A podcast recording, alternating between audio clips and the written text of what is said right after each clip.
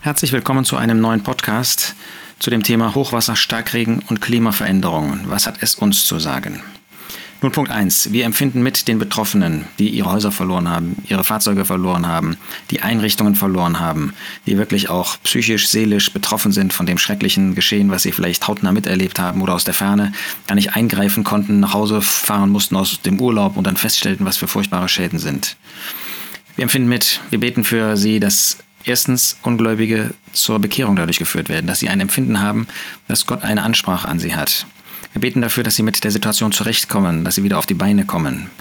Wenn wir in dem Umfeld leben, werden wir ihnen helfen, werden wir mithelfen hoffentlich und werden zeigen, dass wir als Christen ein Herz für sie haben. Und erst recht gilt das für Gläubige, dass wir mitempfinden, mitdenken, mitbeten ähm, und jede Hilfe, wo wie sie, sie uns möglich ist, auch zur Verfügung stellen. Haben wir wirklich offene Hände, um mitzuhelfen? Zweitens, wir denken an die Todesfälle, die da geschehen sind. Heute waren, glaube ich, äh, von, war von 100 Todesfällen die Rede. Wir denken an Stelle, Stellen, Bibelstellen wie Lukas 13. Da geht es um Gewalttaten, aber auch um Unglücke. Zu derselben Zeit waren aber einige zugegen, die ihm, dem Herrn Jesus von Galiläern, berichteten, deren Blut Pilatus mit ihren Schlachtopfern vermischt hatte, Brutalität. Und er antwortete und sprach zu ihnen, meint ihr, dass diese Galiläer mehr als alle Galiläer Sünder waren, weil sie derartiges erlitten haben? Nein, sage ich euch, sondern wenn ihr nicht Buße tut, werdet ihr alle ebenso umkommen. Oder jene 18, auf die der Turm von Siloam fiel, also wirklich ein Unglück menschlich gesprochen, und sie tötete, meint ihr, dass sie mehr als alle Menschen, die in Jerusalem wohnen, schuldig waren? Nein, sage ich euch, sondern wenn ihr nicht Buße tut, werdet ihr alle ebenso umkommen. Das zeigt uns, das ist nicht nur eine Ansprache an die Menschen ganz allgemein und jetzt diejenigen, die hinweggerafft werden, was ist mit ihnen? Wer von ihnen wird im Paradies sein? Wer wird in dem Hades sein? Sondern es ist eine Botschaft an uns Menschen, an alle Menschen. Es ist eine Botschaft Gottes. Wenn ihr nicht umkehrt, dann wird es euch allen so ergehen, früher oder später im Unglück zu enden. Punkt 3. Jetzt werden natürlich Ursachen gesucht. Gerade von Klimaforschern, gerade von äh, Wissenschaftsjournalisten findet man, ja, woran liegt das alles? Und dann wird geforscht und äh, an Symptomen letztlich gearbeitet. Man sagt vor allem, ja, es liegt an uns Menschen, die wir das Klima, äh, die Erde, die Erwärmung und alles auf dem Gewissen haben. Den äh, massiven CO2-Ausstoß, das Treibhausgas, äh, Gas, ähm, was ähm, jetzt entweicht in die, in die Atmosphäre und was alles noch schlimmer macht, die Erderwärmung. Der Ausstoß von, was weiß ich, für Pestiziden und Giftstoffen, das ist alles jetzt, das wird uns jetzt serviert sozusagen. Ist das so? In Teilen kann tatsächlich der Klimawandel, mit dem wir zu tun haben, auch auf diese Dinge zurückzuführen sein. Wer wollte das bestreiten? Dass wir Menschen nicht wirklich bewahrend mit der Schöpfung umgegangen sind. Insofern könnte man technisch sagen, da gibt es solche Ursachen. Schauen wir uns mal den ersten Regenfall auf der Erde an, als das erste Mal Regen fiel. Was war denn da die Ursache? Das erste Mal, dass von dem Regen die Rede ist, ist in 1. Mose 7. In 1. Mose 7 lesen wir in den Versen 11 und 12. Im 600. Lebensjahr Noahs, im zweiten Monat, am 17. Tag des Monats, an diesem Tag brachen auf alle Quellen der großen Tiefe und die Fenster des Himmels öffneten sich. Und der Regen fiel auf die Erde 40 Tage und 40 Nächte. Gab es da Klimaveränderungen? Mit Sicherheit gab es da auch Veränderungen im Klima. Aber was war denn da die Ursache? Die Ursache war eindeutig die Sünde des Menschen. Ja, deshalb lernen wir, dass es tiefere Ursachen gibt. Natürlich gibt es Symptome, an denen man auch bestimmte Dinge ändern kann. Aber die tiefere Ursache überhaupt der ganzen Veränderungen zum Negativen auf dieser Erde, in dem Kosmos, in diesem Universum, ist die Sünde des Menschen, der Sündenfall. Und hier in 1. Mose 7 da macht Gott ja schon im Kapitel vorher deutlich, warum er die Flut bringt. 1. Mose 6, Vers 11. Die Erde war verdorben vor Gott und die Erde war voll Gewalttat, die Sünde des Menschen. Und was geschah dann? Da wurden die Quellen der Tiefe und des Himmels, wurden die Fenster des Himmels geöffnet. So ähnlich äh, wie jetzt äh, einerseits viel Wasser von oben kam, aber in vielen Häusern kam das Wasser von unten. Äh, das heißt, von oben und unten wurde man letztlich eingeengt. Ein Hinweis auf die Ursache, die tiefe Ursache von allem Leid auf dieser Erde, auch von Klimaleid. Das ist die Sünde des Menschen. Nicht einfach nur irgendwelche CO2-Ausstöße oder dergleichen, Treibhausgase, sondern die Sünde des Menschen. Menschen. Dabei wollen wir festhalten, was Gott in 1. Mose 9 dann sagt im Blick auf das Wasser. 1. Mose 9, Vers 11. Und ich errichte meinen Bund mit euch, sagt Gott zu äh, Noah. Und nicht mehr soll alles Fleisch ausgerottet werden durch die Wasser der Flut. Und keine Flut soll mehr sein, um die Erde zu verderben.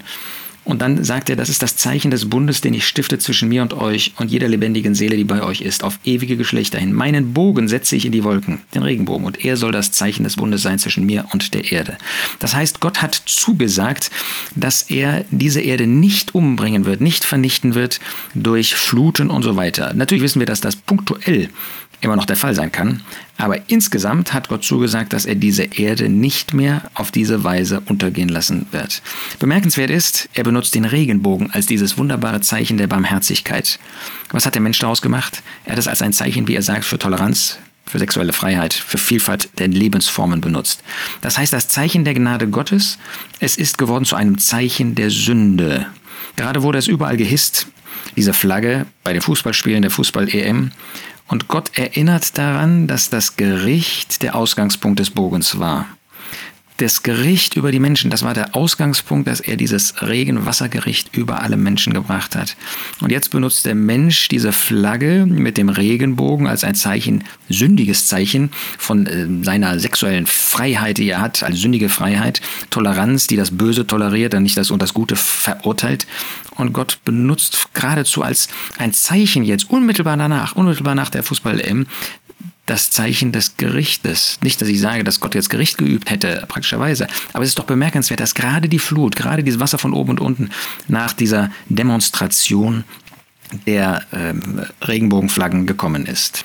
Es ist übrigens interessant, dass wir auch an anderen Stellen natürlich noch von Regen lesen. Ich erinnere mal an Hesekiel 13, Verse 11 und 13. Er spricht, es kommt ein überschwemmender Regen und ihr, und ihr Hagelsteine, ihr werdet fallen und ein Sturmwind wird losbrechen. Und siehe, die Mauer fällt. Vers 13, darum so spricht der Herr, Yahweh, ich will einen Sturmwind losbrechen lassen in meinem Grimm, und ein überschwemmender Regen wird kommen in meinem Zorn und Hagelsteine in Grimm der zur Vernichtung.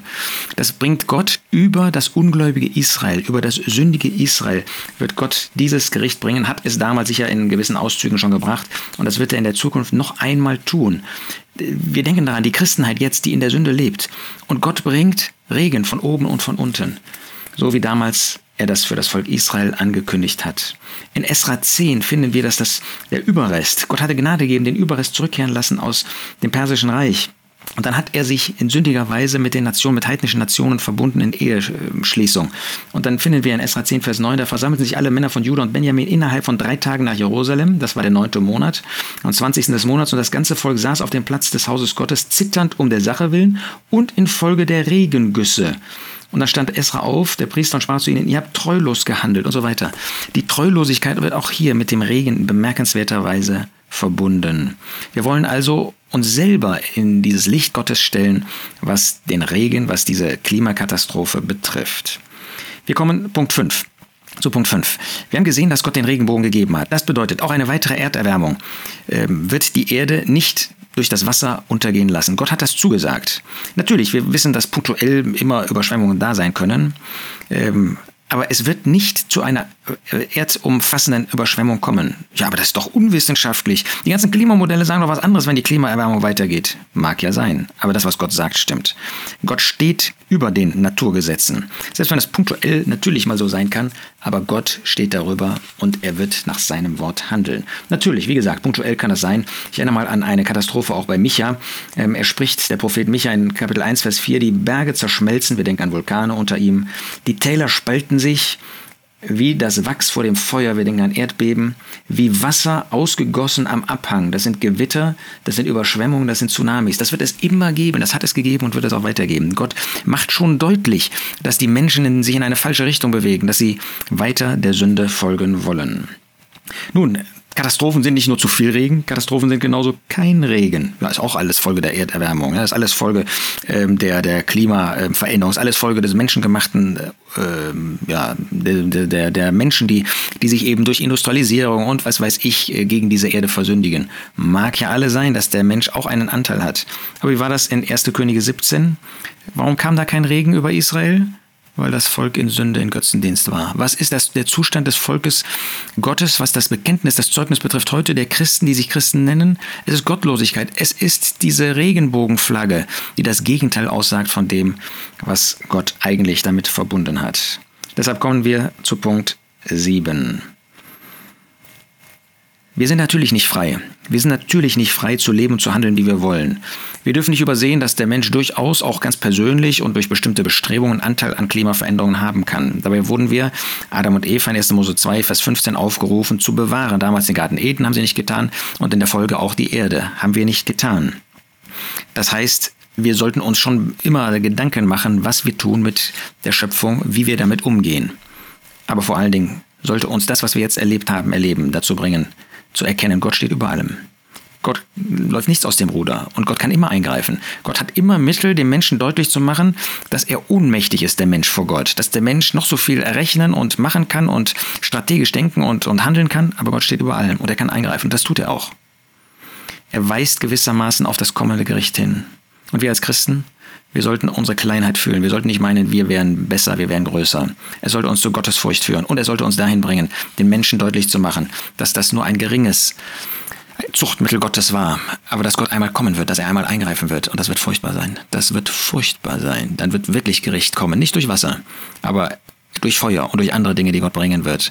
Und dann wird er, wo Menschen sagen, Friede, Friede, wie in Hesekiel, ähm, das auch in diesem Kapitel genannt wird, Ezekiel 13. Aber dann wird kein Friede mehr sein, dann wird Gott Gericht bringen und das wird furchtbar sein und das wird die Menschen dahin bringen, dass sie erkennen, dass sie auf einem bösen Weg waren, aber sie können sich nicht mehr bekehren. Jedenfalls diejenigen nicht, die heute schon die gute Botschaft gehört haben. Deshalb sagen wir die Botschaft weiter, damit sich möglichst viele noch bekehren. Bist du auch jemand, der mit dieser gute Botschaft verkündet, damit noch möglichst viele Menschen Jesus als Retter annehmen?